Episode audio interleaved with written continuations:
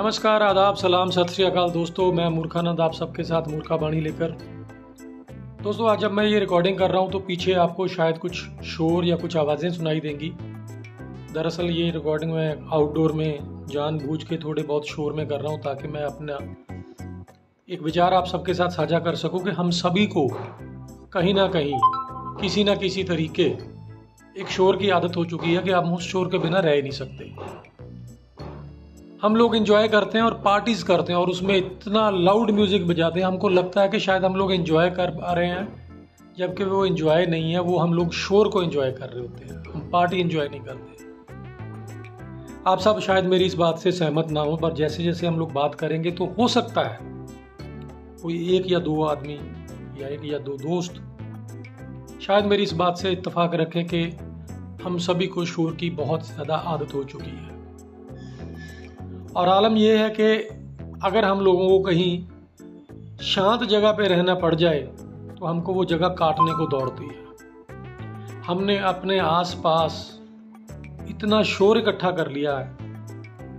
अगर आसपास शोर नहीं है तो कईयों ने अपने अंदर इतना शोर भर लिया है कि सारा दिन उनके अंदर कुछ ना कुछ खटपट चलती ही रहती है। तो आइए चर्चा करते हैं कि इसके पीछे के जो कारण है और क्या क्या चीज़ें हैं जो इस बात को सिद्ध करती है कि हम सबको एक शोर की आदत हो चुकी है। दोस्तों, जब हम जब अपने आसपास कभी ध्यान से नज़र दौड़ाएँ और कभी हमने आज से 20 साल पहले महसूस किया हो हो सकता है जो मेरे नोन टू जो 40 प्लस की एज से हों, वो इस बात से इतफाक़ रखें कि आज से 20 साल या 40-30 साल पहले जब इतना सड़कों के ऊपर ट्रैफ़िक नहीं था तो कई तरह के पक्षी हमारे घरों के ऊपर, छतों पे, मुंडेरों पे बैठा करते थे। और जब से ये ट्रैफ़िक का सिलसिला बढ़ा है, व्हीकल्स का सड़कों पे होना बढ़ा है, उससे कुछ प्रजातियाँ, जिनमें सबसे कॉमन प्रजाति है कौआ तो दोस्तों, कहा जाता है कि जब कौआ किसी के मुंडेर पे बैठ के काय काय करता था तो लोगों को लगता था कि आज हमारे घर में कोई मेहमान आएगा। तो आज हमको कौए को देखने को तरस गए। हम लोगों ने प्यासे कौए के ऊपर बचपन में सभी ने कहानियाँ पढ़ी होगी, जिसको इंग्लिश में द क्रो के नाम से भी जाना जाता है। तो क्या कभी सोचा कि वो क्रो कहाँ चला गया? वो काय काय करने वाला, शोर मचाने वाला कौआ इस शोर से दुखी होकर दुनिया की कहीं कोने में दुबक के बैठ गया और वो हमारी ज़िंदगी से गायब हो गया है दोस्तों।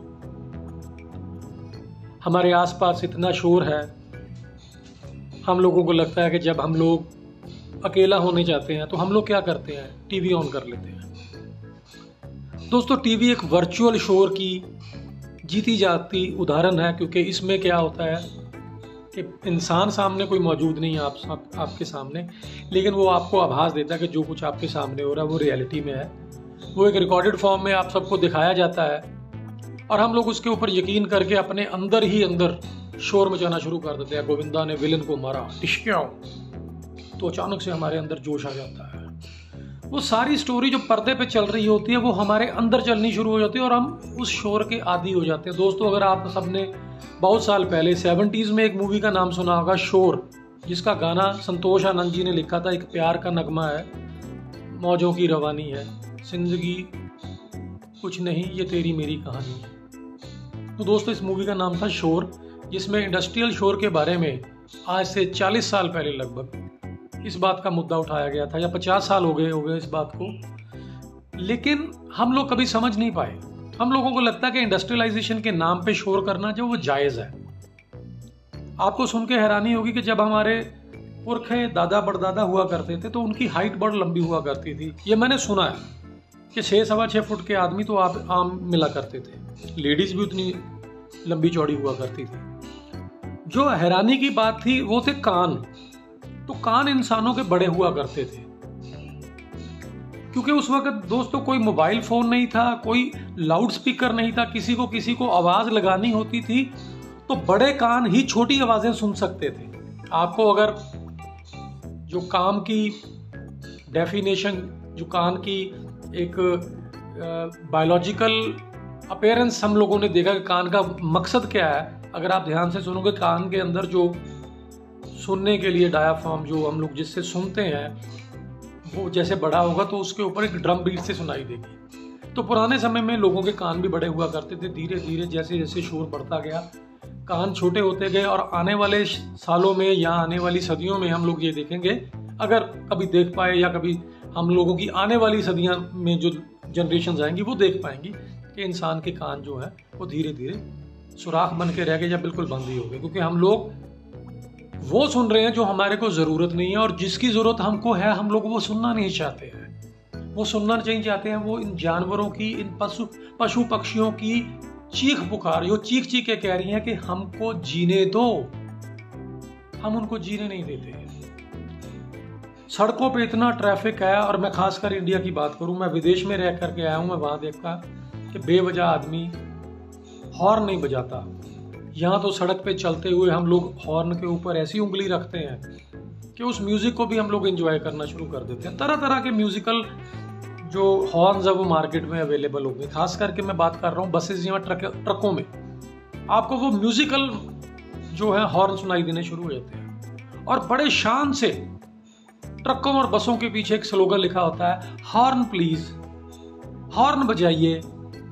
हम लोगों को इनवाइट कर रहे हैं कि आइए और हॉर्न बजाइए। दुनिया में एक ही मूर्ख देश है। सॉरी मैं अपने शब्द वापस लेता हूँ। दुनिया में एक ही देश है जहाँ के मूर्ख लोग इस बात को तस्दीक करते हैं कि जी हॉर्न बजाना जो है, वो बढ़िया बात है। हर ट्रक के पीछे आपको ये लिखा हुआ मिल जाएगा। बाहर गया तो वहाँ कोई हॉर्न ही नहीं बजाता। वहाँ से मैं ये सीख लेके आया कि पिछले दस साल से, दस साल पहले मैं गया था तो दस साल से मैंने कभी अपनी गाड़ी का हॉर्न तक नहीं बजाया, जबकि उससे पहले मैं भी म्यूजिकल हॉर्न एंजॉय किया करता था। गली के मोड़ पे टी टी टी टी करनी शुरू कर देनी ताकि हमारे घर का जो कुत्ता है, उसको पता चल जाए कि मैं आ रहा हूँ। तो पर लेकिन जब जागो, तब सवेरा। तो मैं इस अवस्था से निकला तो मैंने ये देखा कि ये शोर हमारे को कहीं ना कहीं अंदर तक इतना आदि बना चुका है कि हम लोग इसके बिना अपनी कल्पना भी नहीं कर पाते, हम लोग पहाड़ों में जाते हैं दो तीन दिन। ट्रैवलिंग में निकाल देते हैं तो एक दिन वहाँ स्टे करते हैं। स्टे करने के बाद जल्दी चलो जल्दी चलो जल्दी चलो, पूरी रात बैठ के दारू पीते हैं पब में जाके पार्टी करते हैं और अगले दिन बच्चों को लेकर वापस आ जाते हैं और फेसबुक सोशल मीडिया ट्विटर पे ऊपर अपनी फोटोग्राफ्स को जो पब्लिश करते हुए लिखते हैं कि having a quality time with our kids तो ये क्वालिटी टाइम कैसा हुआ कि सारा टाइम जो है आपने वो ट्रैवलिंग में निकाल दिया, जिसमें शोर ही शोर है, उसके बाद वहाँ गए फुल माल रोड, हर हिल स्टेशन की शोर, अगेन पार्टी, शोर। पर जब रात को सोने का वक्त आए तो एक रात में ही हम लोग घबरा जाते हैं। हमको तीन चार दिन रहना पड़ जाए दोस्तों किसी शांत इलाके में तो हम लोगों की क्या हालत होगी? ये आप एक्सपीरियंस करिए खुद से और फिर मेरे से ये बात करिए कि क्या मेरे कहने के पीछे कोई मकसद है या नहीं। है अभी भी आपको शायद टक टक सुनाई दे रही होगी, क्योंकि मेरे पड़ोस में कंस्ट्रक्शन हो रही है और मैं चाहता हूँ कि आपको इस टक तक के ज़रिए ये समझाने की कोशिश कर सकूँ कि जैसे मैं समझाऊं, आप लोग भी समझिए अपने आने वाली बच्चों को, पीढ़ियों को इस बात के लिए। करिए कि ये हॉर्न जो है, वो हमको एमरजेंसी के लिए दिया गया हुआ है, ना कि आगे वाले को परेशान करने के लिए। हम चाहते हैं कि जैसे ही मैं सड़क पे निकलूं, छू बोलूँ और सारे गायब हो जाएँ, सड़क सड़क पे मैं चल सकूँ। हॉर्न बार बार बजाना हॉन्किंग हॉर्न बार बार उस हॉर्न को बजाना इस बात को तस्दीक करता है कि मैं चाहता ही नहीं हूँ कि दूसरा मेरे कोई रास्ते में आए। कभी आपने ये सोचा कि जो आपके आगे चल रहा है, उसको क्या शौक पड़ा हुआ है कि वो धीरे चले? उसके आगे वाला धीरे चल रहा है, उससे आगे वाला धीरे चल रहा है। या मैंने कई बार देखा, एक बहुत बड़ा सा ट्रेलर जिसको हम लंबा ट्रक कहते हैं, लॉन्ग व्हीकल, उसके पीछे जाकर भी हम लोग हॉर्न बजा रहे हैं, भैया 20 फीट का कंटेनर होता है, उसके आगे छह फीट का उसका ट्रक का वो इंजन, उसके अंदर इंजन होता है, ट्रक के अंदर पीछे इंजन नहीं होता, ट्रक के अंदर इंजन होता और ड्राइवर बिल्कुल इंजन के ऊपर बैठ के चला रहा होता। है उस इंजन के शोर में उसको क्या सुनाई देगा हॉर्न? लेकिन हम अपनी धुन में हॉर्न बजाए जा रहे हैं कि ये ट्रक वाला पीछे क्यों नहीं कर रहा? कभी सोचा कि उसको सुनाई दे रहा है? लेकिन हम लोगों को अपना चस्का लगा हुआ है।